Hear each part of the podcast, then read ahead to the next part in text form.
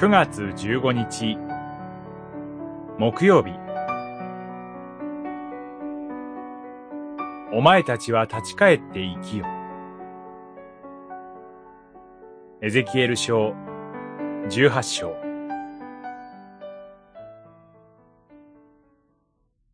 私は誰の死をも喜ばない。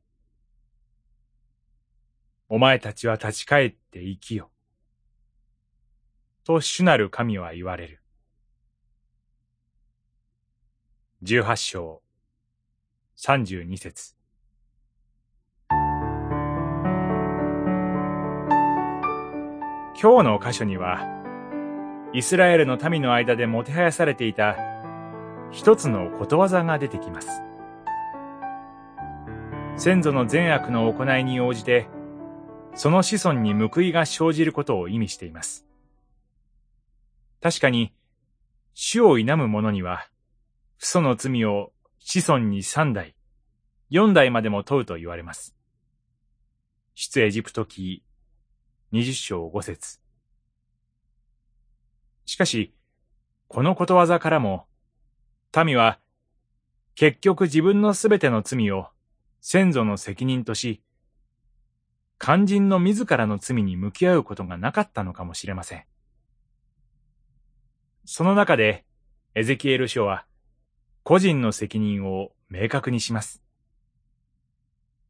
もしある人が正しく生きるなら、その人は正しい人であり、その息子が乱暴者であるなら、その罪ゆえに彼は死に、さらにその子が父の行為を見て反省するなら、その子は彼自身が立ち返ったゆえに生きることになるのです。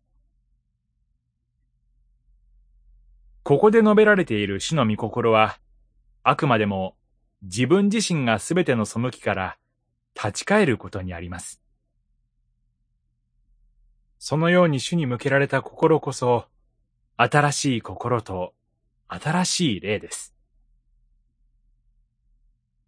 お前たちは立ち返って生きよ。と言われる主は、私たちのようなものをも立ち返らせてくださり、その心と霊を新たにすることがおできになる方です。この主に応えて、私たちは生きるものでありたいと思います。祈り。私たちに自分の罪に向き合わせ、心からあなたに立ち返って生きるものとさせてください。